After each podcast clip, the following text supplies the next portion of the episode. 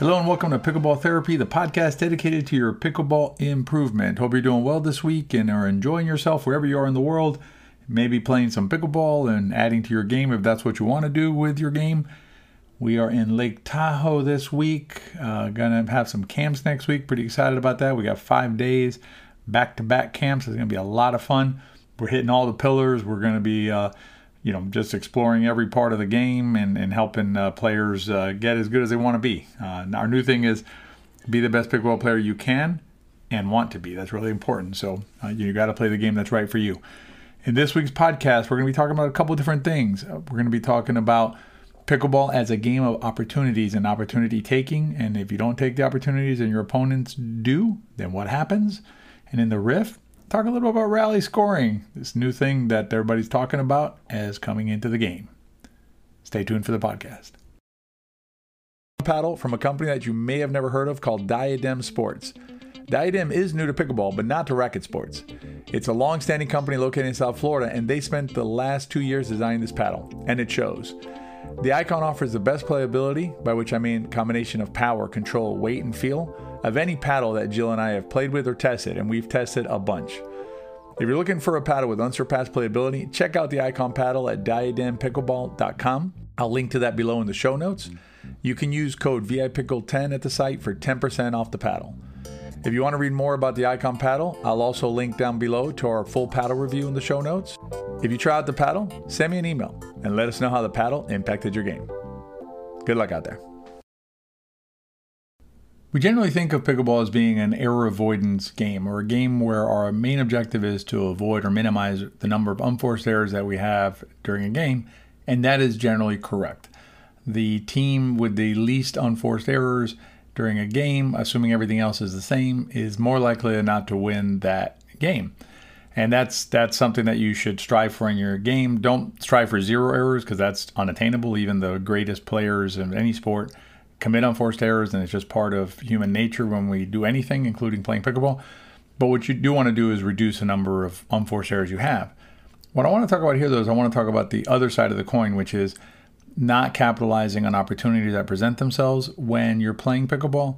So think about it this way. Say you have two teams that are equally matched in every aspect, including number of unforced errors. So each team is identical in unforced errors, but one of the teams takes advantage of opportunities when they arise, and the other team does not, or plays more passively or more defensively than the first team. If I was to ask you which team you expect to win that game, I would hope that you would say the team that capitalizes on the opportunities is more likely to win the game than the team that played passively or plays passively and does not take advantage of opportunities when they arise.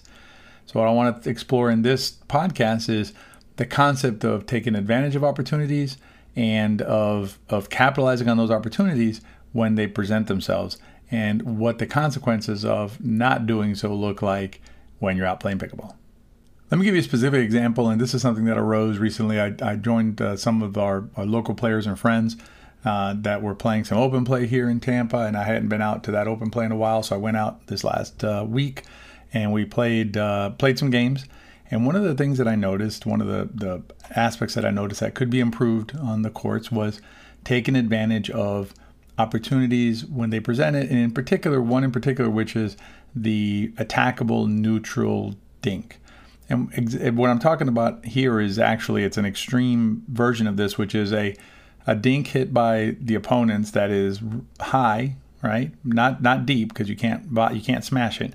It's high, near the net, and then basically bounces and sits up above the net again. So basically it bounces and then comes up above the net after the bounce.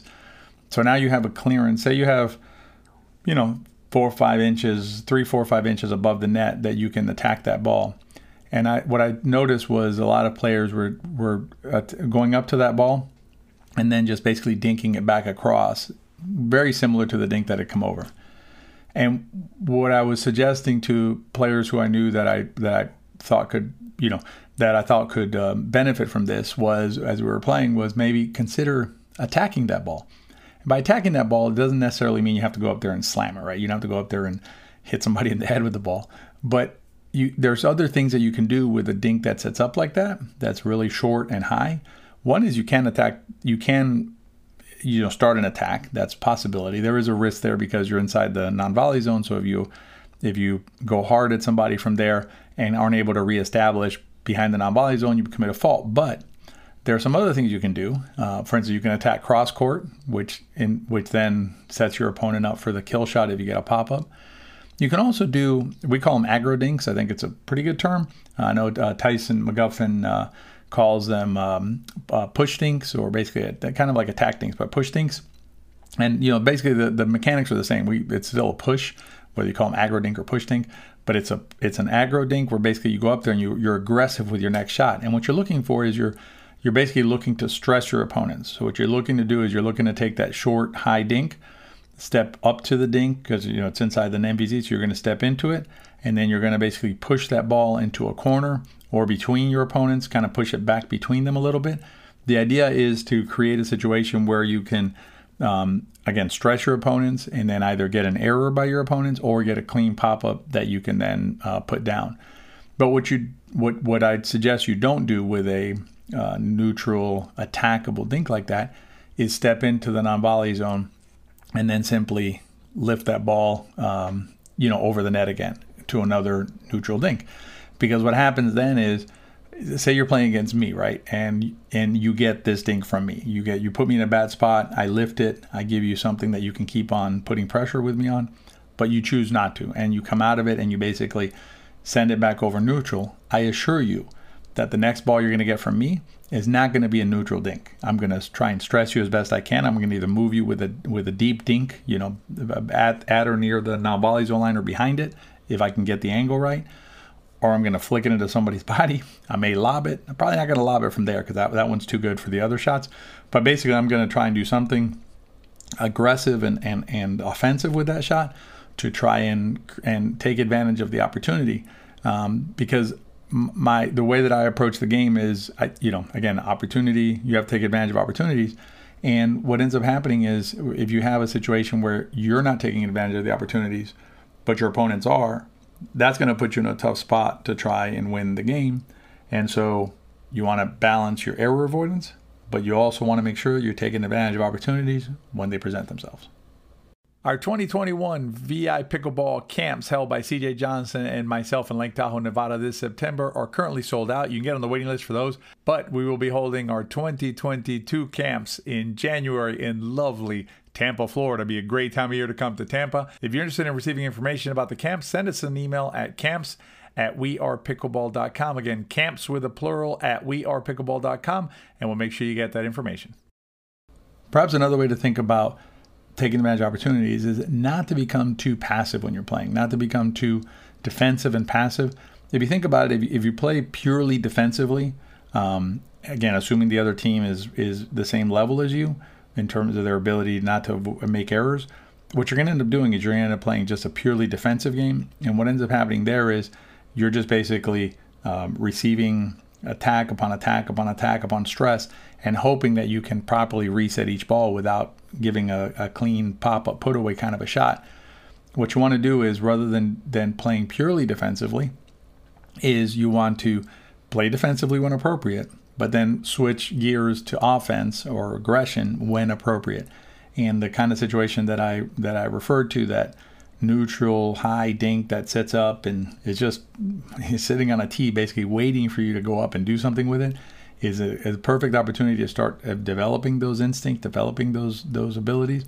And what you want to do is, when you're playing, if you get one of those high, really neutral dinks that sets up and you go in there and just dink it over, maybe pause after the end of the rally and say to yourself, well, maybe could I have done more with that shot there? And if the answer is no, the answer is no. But I'm going to suggest to you that there are many, many times that you're getting those type of situations that maybe you're not recognizing, and recognizing those will definitely help you improve. And the other thing I wanted to mention on this is that as you advance in the game, so as your levels improve, as your skill set improve with your shots, what you'll notice is your margins actually increase for attack. Now your pop-up zone that you're used to smashing, instead of being at your shoulder, now drops to like your third rib, and then maybe it drops to your bottom rib, and then so if you look at like a Ben Johns or a player like that, they're attacking balls that are underneath the net. In fact, I came across a video recently where you know, Riley Newman was showing you how to attack balls under the net, right? And that's possible, right? You can do that as long as you have this, the tools to do it. I'm not suggesting you run out there and start attacking balls that are underneath the net. That's a difficult shot. All I'm suggesting to you right now is that start looking for your opportunity zones, if you will, to expand as you improve as a pickleball player, and make sure you take advantage of those opportunities. In the riff, we're going to talk about rally scoring and how it might impact our game. Stay tuned for the riff. You'd like to help your friend or family member learn how to play pickleball, but how? Now it's easy. Pick up a copy of Play Pickleball, a Beginner's Guide. It's the most complete guide to playing pickleball. Available as a digital download or in hard copy at In2Pickle.com or at Amazon. Let's keep growing the sport. Not many topics get pickleball players more riled up than rally scoring. Start talking about rally scoring and you will get into all sorts of debates with pickleball players about the game and its history and things like that. And I don't begrudge any of those players for having that conversation. In fact, I've had that conversation. I am a big fan of the way that we currently have our scoring systems in pickleball. It's a beautiful system that allows you to really mount comebacks. You know, think of those matches where you've been down, 9-3, 9-2, even, if you're down 10-0 or whatever.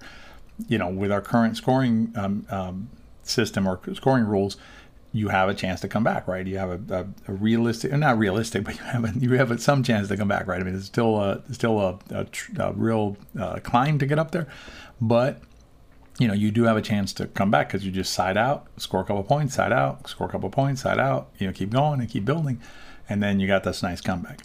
Rally scoring will likely mean that those comebacks will almost be, if they were 5% before, when you're down 10-0 or, 9-2 or something like that, if those were like 5 or 10% chances, with rally scoring, you're probably going to be down to like, a 1% chance to see that kind of comeback.